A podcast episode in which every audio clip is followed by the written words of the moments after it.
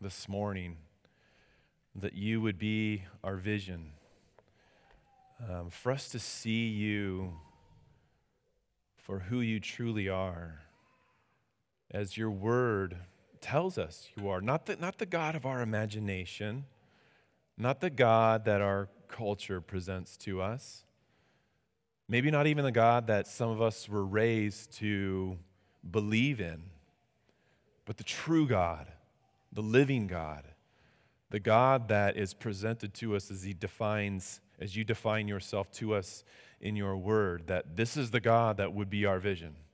We would behold, we would cherish, we would love, we would live in the proper fear of you. That you would receive the praise and the glory that's due to your name, Lord, and that we would be people who would be eager and, and joyful in giving it to you. So, Lord, we are here this morning to look to you, and you've given us your word, and in it, you are speaking to us. Help us to listen. Help us to hear what it is that you have for us today, Lord. You alone know the condition of every single heart in this room. You know what is needed, Lord, to either bring people to come to know you, to confess your name genuinely, and, and to, to be saved, and to give you the glory and the, and the praise for who you are and what you've done for us in Christ. And for those of us who do know you, Lord, to to move us further along the path of conformity into the image of Christ. And we would consider that as being the best thing that could possibly happen to us. To be made like Christ. Now that, that's the good life. And so, Lord, give us that, that heart and that mind today, please. For your glory and for our good. We do ask and pray in Jesus' name. Amen. Well, Romans continues to be a, just a real blessing and wonderful study for us, and we're going to continue on in it today in chapter 4, verses 1 through 8. And I titled this message, What the Child of God Finds in the Heart of God. That is a long sermon title for me but I tried to think of like how do I condense this thought down into a couple words and I really couldn't come up with a better way of trying to ex- to put into a phrase what it is that the text is communicating to us today. What is it that the child of God finds in the heart of God? And I think that like for, for every single person in this room who, who is a Christian, who's a believer in the Lord Jesus Christ, this is a really good, what I'm praying for is that this is a really good, refreshing time for us this morning. As you look to what Scripture would, how, he, how Scripture defines who God is. And essentially, what is it that Abraham found concerning God. I'm going to look at that this morning and then consider like, is that what we find? Is that what you see? I know each, I know each one of us has some sort of like mental picture of, of who God is and what he is like. And we're and the believer's just always under the constant um, scrutiny of whether or not our picture of God and the imagination of God in our mind is actually lines up with what we see in Scripture. And it's amazing how often you can read scripture and, and go, Yes, I know who this is talking about, and then just simply cruise through or glance over certain passages, never taking into consideration in real depth, never drinking really deep of the truths of God's word and allowing it to shape the way that you think about God and who He is. I, I, earlier this week, I read a, a, phrase of how oftentimes Christians read the Bible, and we read the Bible horizontally. We go through the Bible from word to word. But the Bible's intent is to take us up. As we read through the words, we're constantly going up and looking to the author of the scripture and looking to him and finding our satisfaction, our hope, and our joy in, in, in him. Um, J.I. Packer wrote a book titled Knowing God. It's a great book. I read it early on in my Christian walk, hugely formative in what I know to be true about God from the scripture.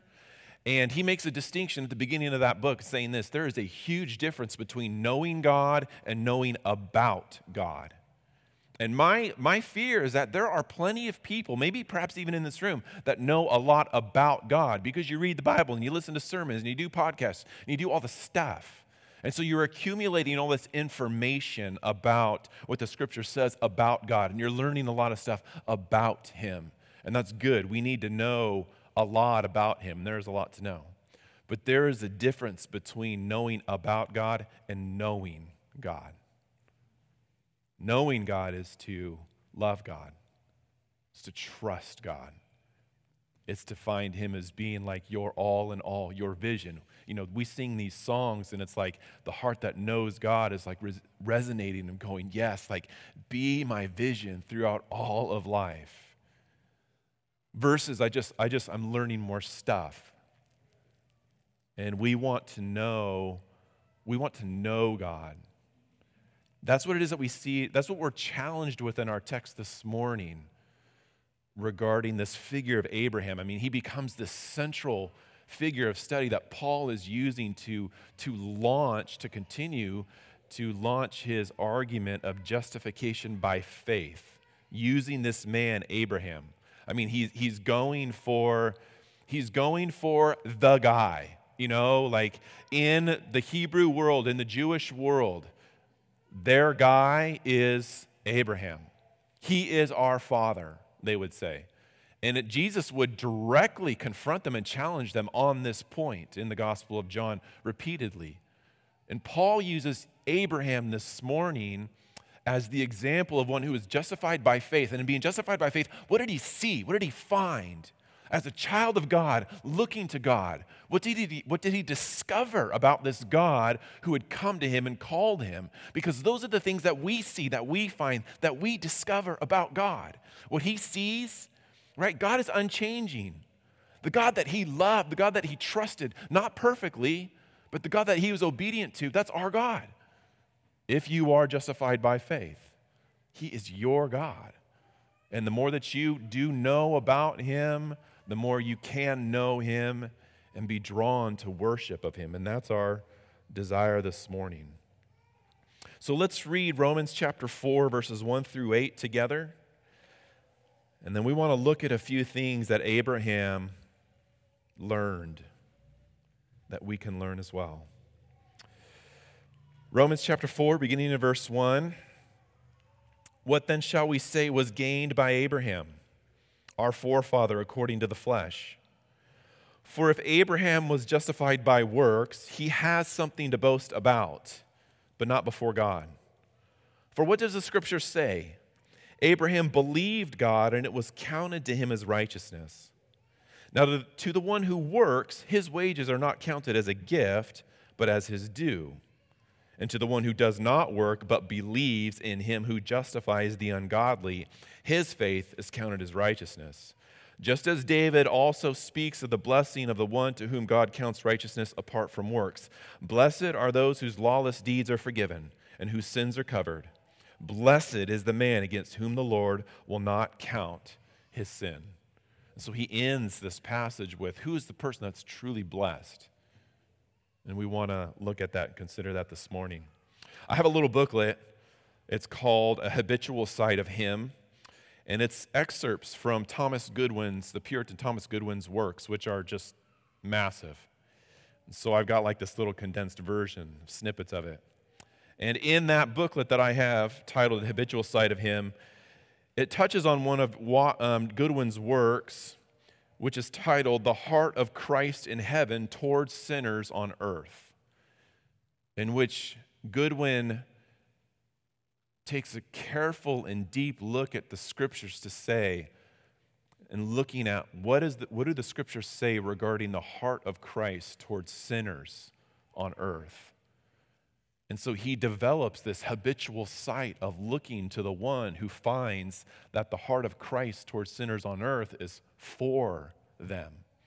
If you are his child, the heart of Christ sits in heaven exalted above all things, ruling and reigning over all things in perfect glory and majesty and power, lacking nothing outside of himself. And yet his heart is for his children that are still here. And how could you not develop a habitual sight of, of continuing to look at the one who is so for his children. I mean, we want to spend people, I mean, just think about it. You probably like to spend time with people that are encouraging to you, that, re- that remind you of what it is that God is doing and the good things about the Word of God and all the promise, and that we like, we like all the feels, right? We like the good stuff, the things. And, and, and Goodwin, he formulates this, this, this view where all of life is funneled into this view of continuing to form a habitual sight of the heart of Christ towards him as his child. And my encouragement for us this morning is for us to do the same thing because that is what was gained, as our text says, by Abraham. The whole thing that we're talking about this morning is what it is that we see in chapter 4, verse 1. The question posed there What then shall we say was gained by Abraham, our forefather, according to the flesh? Um, if Pretty much every other translation, instead of using the word gained, used the word found or discovered. Uh, pretty much every other place in the scripture where this word is used, it's translated as found or discovered. And contextually gained, it works, it fits, it communicates the idea. But I think looking at it in terms of what did Abraham find? What did he discover about God?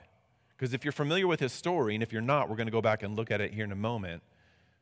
There are things that he begins to understand and discover and find out to his gain about who God is. And we want to look at three of those things this morning. Paul's, he, he's, he's, he's directing his argument still to the Jews, our forefather according to the flesh. So he's still aiming his, his, his, his um, argument towards the Jews. What shall we say is gained by Abraham our forefather according to the flesh. Okay, so, so Jews, Abraham is our man. He's our guy. He's our father, right? He's like, he's the head of, of, uh, of our nation. And if Paul, I'm telling you, if Paul can get to them concerning the person of Abraham, then he can get to, again, continue to get to the real heart of the issue. In essence, he's trying to get them to see that you are not children of Abraham in a real, true sense, not like Abraham was. Abraham was a child of faith. Abraham walked by faith. And true children of Abraham walk by faith in God. That's the real issue. Paul's already made the point. It doesn't matter if you're a Jew or if you're a Gentile, you are equally, all of us are equally under sin. And there is one way to be justified, to be made right with God, and it is by faith and by faith alone. He's made that crystal clear. But he's continuing to press them because he, he's, he's trying to get them to see, as he'll say later on in Romans chapter 9, man, my heart is for my countrymen. I'm trying to stir them up in jealousy so that they might see Christ for who he is. And he continues to do that this morning. But the implications are obviously for all of us. What did Abraham find? What did he discover? What was his gain as he looked to God? That's what we're challenged with this morning. He says in verse 2 For because, or for, or because, if Abraham was justified by works, he has something to boast about, but not before God. The, the, the, the subject matter is still justification. What did, not only what did Abraham find, about, find out about God, what did he discover about God, but what did he discover about God concerning justification? That's the issue. Like, this is the gospel he's talking about. You have to get justification right in order to get the biblical gospel right. Like, you cannot be justified, you cannot be declared innocent and free from guilt based upon your works. It is always by faith. And I'm telling for a lot of believers, we take this, we take this doctrine for granted so often, but I'm, I'm trying to get us to, again, see the beauty of it and the, and the centrality, the narrowness of it. There is nothing that you can do or add in order to be made right with God. It is simply by faith and by faith alone. And we'll consider, though, a little bit about what Abraham's faith looked like this morning. Before we get into um, looking at a few of the things from the text, I want us to flip back, if you will, to Genesis chapter 11.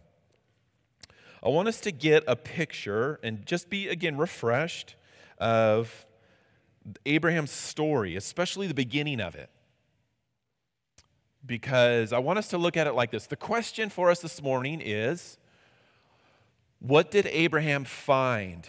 What did he discover regarding God? And it has a beginning to it. And so he has this journey where his relationship with God has this beginning point. And what did he find out about God in that, in that initial moment in his relationship with God? And then what did he continue to know about God and learn about God moving forward from that moment? And kind of compare like, is this, is this the God that we know, that we love, that we say that we worship? The one that's identified for us in Scripture here. Now, I'm actually going to begin in chapter 11 because I think this helps us understand the context. Um, beginning in verse 27. Now, these are the generations of Terah. Terah fathered Abram, Nahor, and Haran, and Haran fathered Lot. Haran died in the presence of his father Terah in the land of his kindred in Ur of the Chaldeans.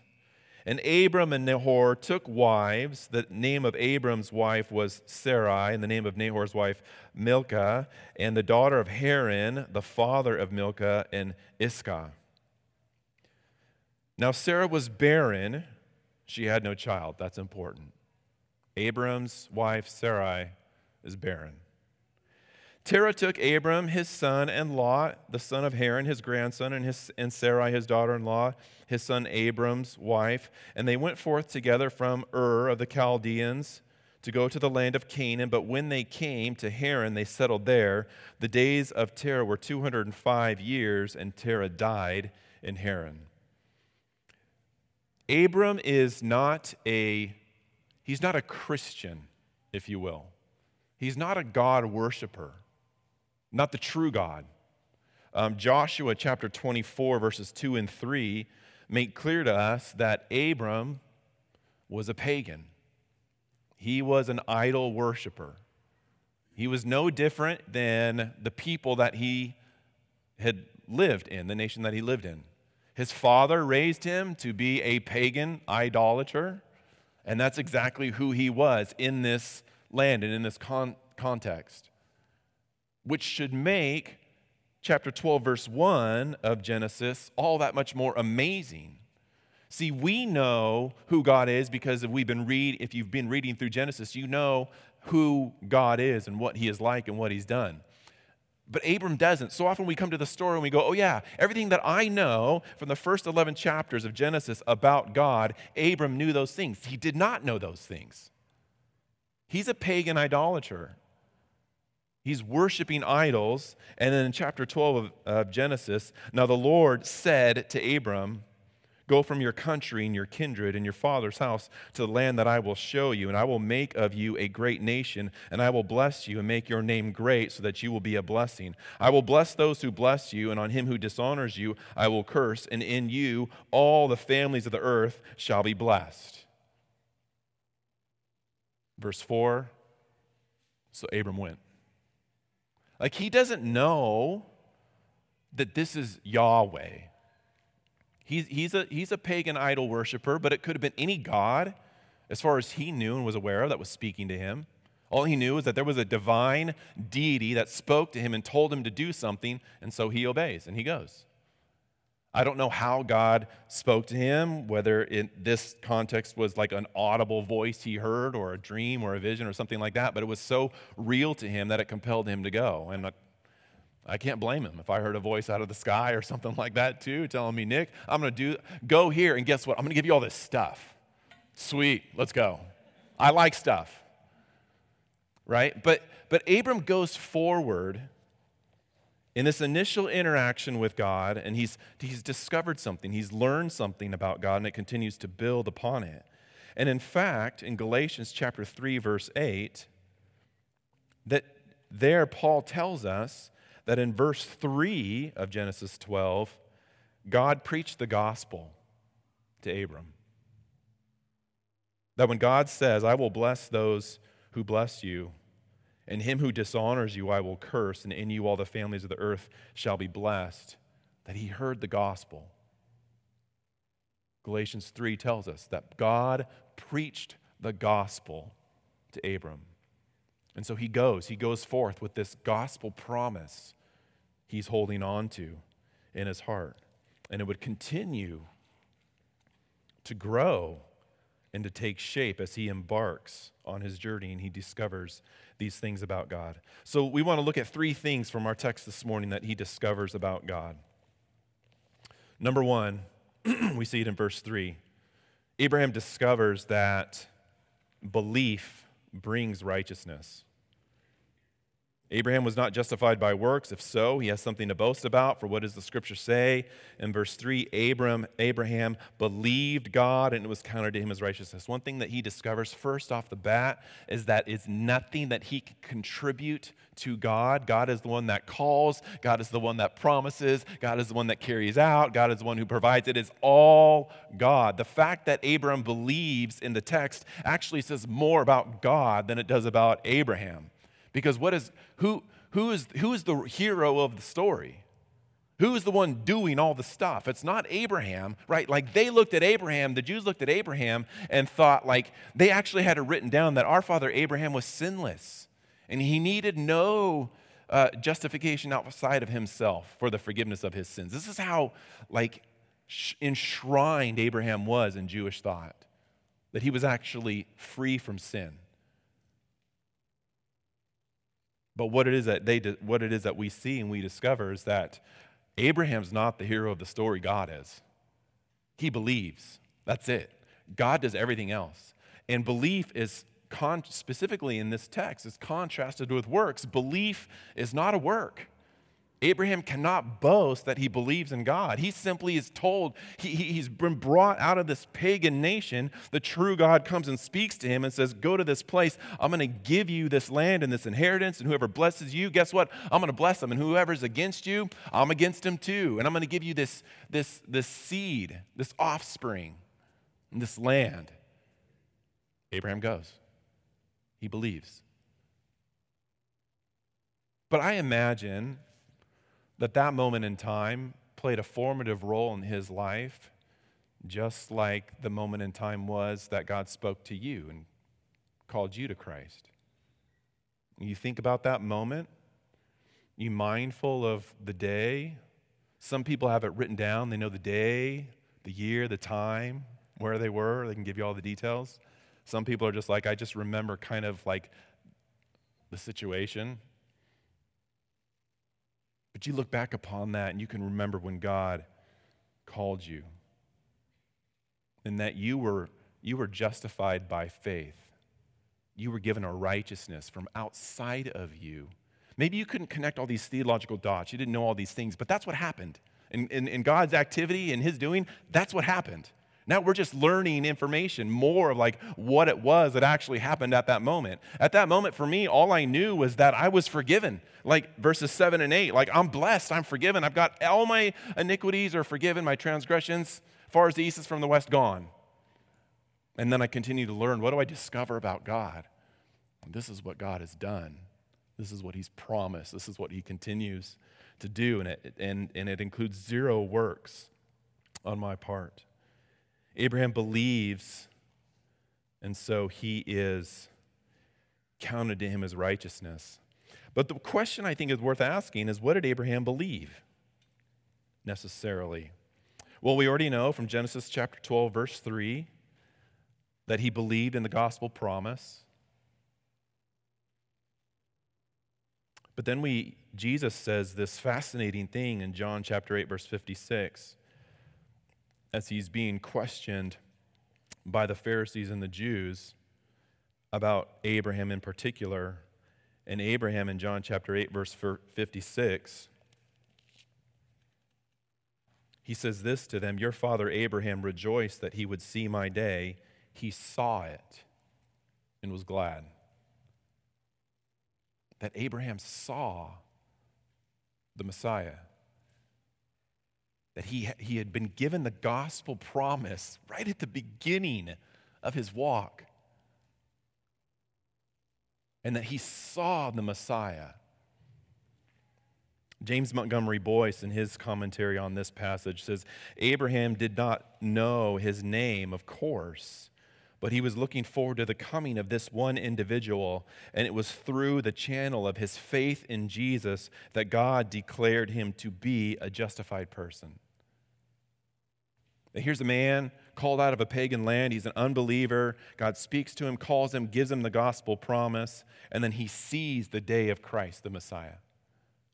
Looking forward to the fruition of that promise when it was going to come. He didn't know when, but we've got to believe that certainly if in the beginning of God's plan of redemption, in this covenant relationship with Abraham, that he reveals his son to Abraham then we've got to believe that he has revealed himself, he has revealed his son all throughout, the whole, along the whole way. I mean, Jesus is everywhere.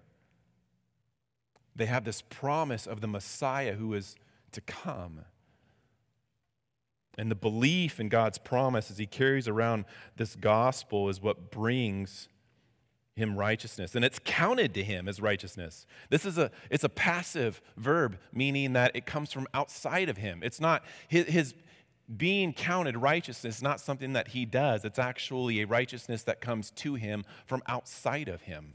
This is what we would call imputation. That Abraham has a righteousness that is imputed to him, it's counted to him, it's accredited to him. The righteousness of Christ, his perfection, his work, is imputed to Abraham, and it's imputed to all of God's children who know him by faith. It's not just the death, burial, and resurrection of Christ and his ascension that is so valuable, of course, to the believer, but also his perfect life lived.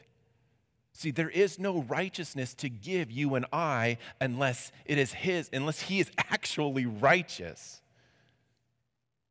If he, if he sin, if Jesus sins at all at any point in the road, again, righteousness is lost and you don't have it.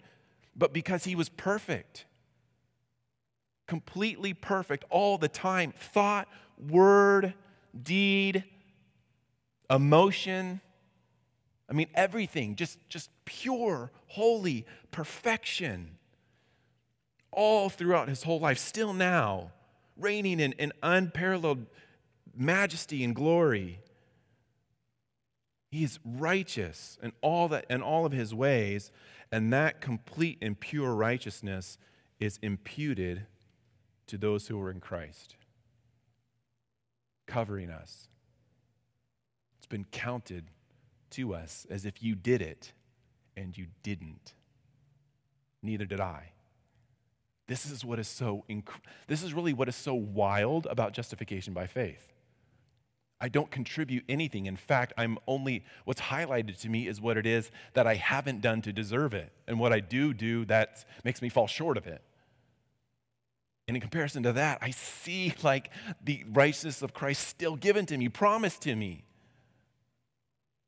because of his work. Like that should never grow old for the Christian and you watch and you read through the gospels and you see what jesus does and how he interacts with people and how he's how he's working out and applying himself to our salvation so that we have something to gain.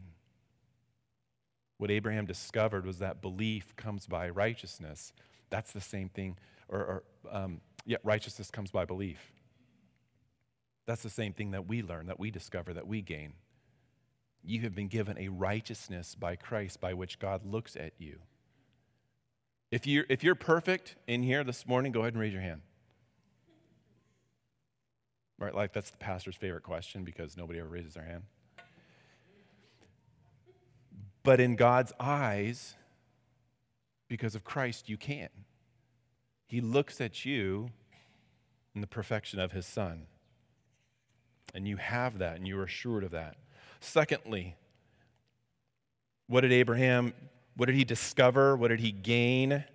What did he learn? Not only belief brings righteousness, but that God justifies the ungodly.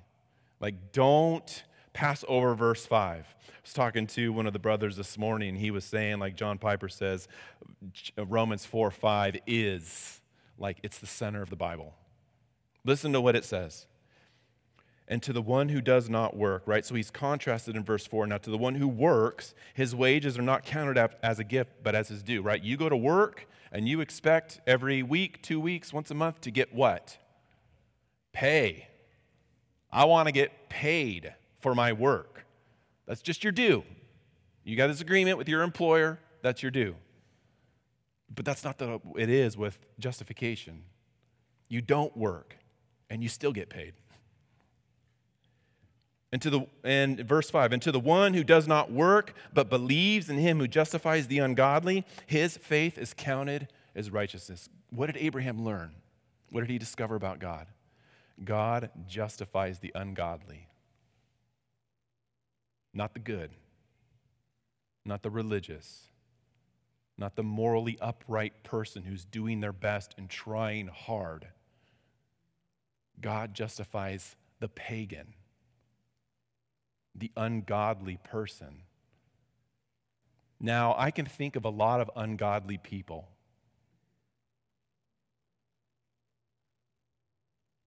Jesus Christ, this is a this saying is trustworthy and deserving of full acceptance. Jesus Christ came into the world to save sinners. Right? You think of the ungodly, na- the, the national ungodly, the global ungodly, the personal ungodly, the neighborhoodly ungodly. Jesus Christ came into the world to save sinners. He came to justify the ungodly. That was that's that's you. That's that was me. And I when we've been justified by faith, ungodly people, the Romans 3 people, like the unrighteous, the people who don't understand, the people who don't seek after God, the people who turn aside, the people who have become worthless, the people who don't do good, people whose throat is an open grave, who use their tongues to deceive, People whose mouth is, their, their words and their speech is poisonous and it's corrosive and it's bitter. And their feet are swift to shed blood and they bring ruin and misery and they don't know peace and there's no fear of God before their eyes. Those are the people Jesus came and he saved. And if he didn't come for those people, then, then, then, then we have no hope. Like if you've got to achieve something before you can say that he's come for you, then we're all disqualified. The fact that Jesus came to justify and give his righteousness to the ungodly, that's the greatest news for you and I. And for those that we love that don't know Christ, that we so much want them to come to know him. That's the best news. He justifies the ungodly. To know that this is God's, this is what Abraham discovered because that's what he knew was true for himself that he was ungodly and he was justified. And having this gospel promise stored up in his heart, having seen the day of the Messiah, having known himself to be ungodly, he knew and discovered that this was what he finds in the heart of God. What does the child of God find in the heart of God? You find a God who makes it so that belief brings righteousness. You find in the heart of God one who justifies the ungodly. This is who he is. This is what he does. This is part of the reason why we're doing an evangelism Sunday school. This has been such a great reminder for, for me and I think for all of us in this way that we're not, yeah, we are pilgrims. We have to have a pilgrim theology. We're making our way through this world as exiles and strangers and pilgrims until we go to be with Him. But the one who captures souls is wise. So, like, be out there as a fisher of men, capturing souls as much as God will use you to do so, because God justifies the ungodly. Thirdly, not only that, not only does belief bring righteousness, not only does God justify the ungodly, but God blesses his people. It's not, it's, it would be enough if God just imputed righteousness to us and justified us, but then he goes into further detail to tell us what it is that actually God has done. What, is, what does it mean to be blessed? How often do you say that to other people? Bless you, brother. Bless you, sister. Uh, I hope you have a blessed week. We say that kind of stuff all the time, right? What are you talking about? What, is, what does it mean to be blessed? What am I, when, I'm, when I say, I hope you have a blessed week, what am I saying? I hope you get everything you want. I hope things go the way that you want them to go. Like, what does it mean to be blessed in the eyes of God? Biblically. Well, if you look at Romans chapter 4, verses 6, 7, and 8, you see that we're already blessed in a real, very true and rich and deep sense. What did Abraham discover about God? What did he find out about God? That belief brought righteousness, that God justified him and he justifies the ungodly, and that God blesses his people. And this is what a blessing from God looks like. Verse 6, Paul has been talking about Abraham, and it's like as if that wasn't enough, he brings in David too. And again, he's bringing these two prominent people into the picture as to who they looked up to. Abraham was not justified by his works, he was justified by faith, you guys. Guess what? David, same thing. If, you, if you're really looking up to them, really look up to them and value the things that they valued faith, trust, love, obedience, to Him and being in a relationship with Him. Just as David also speaks of the blessing of the one to whom God counts righteousness apart from works, right? So this blessing comes to those whom God counts righteousness apart from works. This is a blessing that is reserved solely for the saved, for God's children, those who have been counted right and given a righteousness apart from works, like Abraham, like David. And David sings about it. He writes a song. He writes lots of songs. And this was one of his songs quoted from Psalm 32.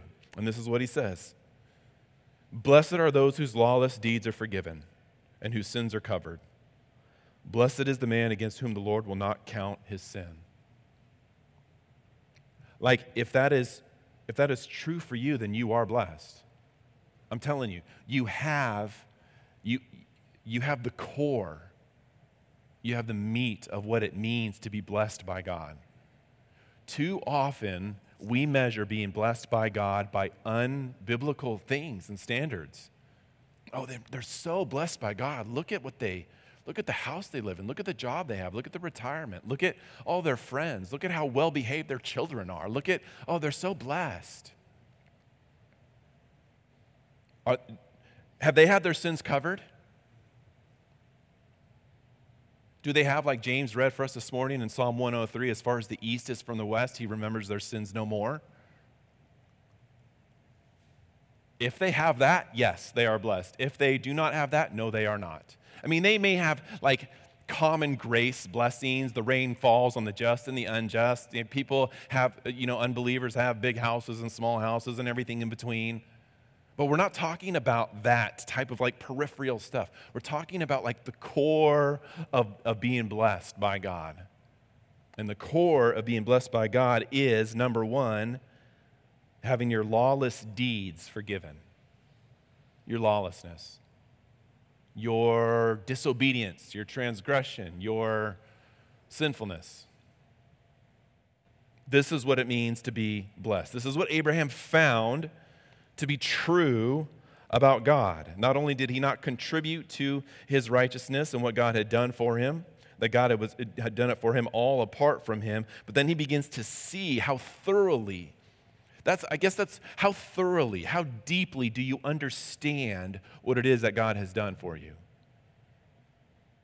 In having your lawless deeds forgiven, having your sins covered knowing that God will not count your sin against you. Like, this is, this is the position and the freedom that every Christian lives in. You do not have your sins counted against you. He does not bring them up again. If Christ has paid for them, they have been, they have been paid in full. And there's nothing left to pay. Your lawless deeds have been forgiven, not forgotten, but atoned for. Your, law, your, your sins have been covered, not forgotten, not forgotten, but paid for. Your sins are not counted against you. They have not been forgotten, but they have been held against another. It's not as if God just took your sin and then swept it all under the rug and said, okay, you're good to go. Somebody had to do something about them. And that somebody for us as believers is Christ. God didn't just make these blessings possible for us in 7 and 8 by forgetting about them. No, someone was held responsible for them. The reason why our lawless deeds are forgiven, our sins are covered, and you won't have your sins counted against you is because Christ has paid them in full on your behalf.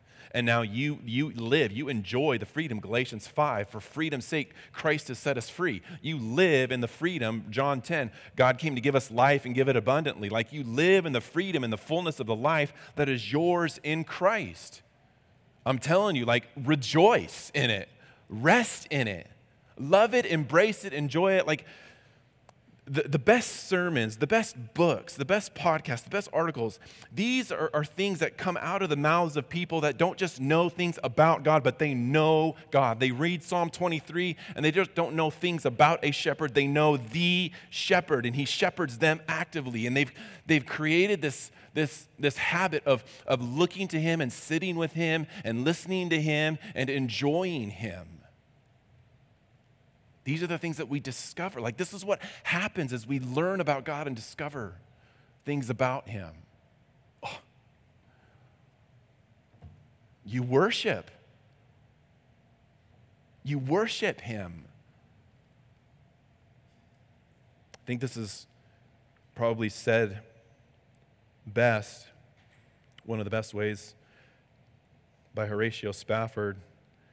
He wrote the hymn, It Is Well With My Soul, and he said, My sin, oh, the bliss of this glorious thought, my sin, not in part, but the whole, is nailed to the cross, and I bear it no more. Praise the Lord, praise the Lord, oh, my soul. Guy who gets knowing him and learning about him. Now, the point of all this is being made is that Abraham discovered all this to be true about God for him. And it is passed down to all of those who have been justified by faith as well. Galatians 3:29 Paul would say, "And if you are Christ's, then you are Abraham's offspring, heirs according to the promise." So this is what I think that we would God would want us to to know to think through, to be mindful of today. Faith is a gift that comes from God's gracious disposition, and with it comes justification, righteousness, and forgiveness. It's complete. Allow your heart to be warmed by these truths as you rest and rejoice in them and see the heart of the one in heaven for you. And also to consider his disposition to you and how it should stir up in you the desire to live well for him. The desire to live well for him. And guess what? You're going failures on the horizon. You're not going to be perfect. And that again are the, those are the moments where you do not look to yourself, but you again look to the one who has been so gracious and good and kind to you, and to know that his heart is for his children. Right? Jesus said in John 17, Father, I desire that those whom you have given to me might be with me where I am. I'm going away to prepare a place for you. He says these things because his desire is for his children to be with him. And if you are his child, that is his desire for you to know that to be true about God today. That should transform the way that you interact in all of your relationships. Husbands and wives, Has what you ha- have, have what it is that you've discovered about God and learned to be true about Him at all seeped its way into the way that you respond to your spouse, your children? Do they know mom and do the kids know mom and dad know something about Jesus? Because I see it in the way that they parent me, in the way that they love me, in the way that they treat me. Can your spouse say that about you? Can your friends, your coworkers, your neighbors, church family members, can they say that these things are true about you? That person, they know God. They sit with Him. I can tell by the way that he or she speaks with me and treats me, and they're so kind and, and gracious and patient. It should seep into the way that we live, it should seep into the way that we evangelize the lost and have a desire to see the lost come to know Christ. It should, it should show itself in the way that we live out every, every area of our life and how this saving way is practical and how it can be applied to us. We're going to continue on next week and looking at Abraham, and we'll see an example of that. How did the one who learned these things about God then live his life for God? This is the time where we're going to partake of communion together. And again, this time of communion is for those who know Christ by faith and by faith alone.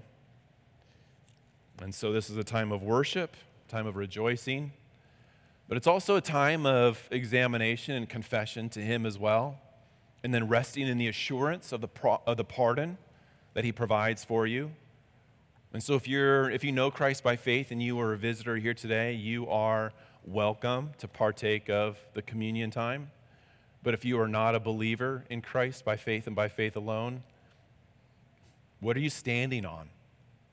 What are you relying upon and depending upon to, to, to be made right and reconciled with Him? Consider that. And consider the shifting sand that it is and how it will not support you as you stand before Him. And hear His voice calling. And all the things that we've talked about this morning are, are they're, they are there and they are for those who are in Him, full and complete, with no lack. So the elements are on the tables behind you.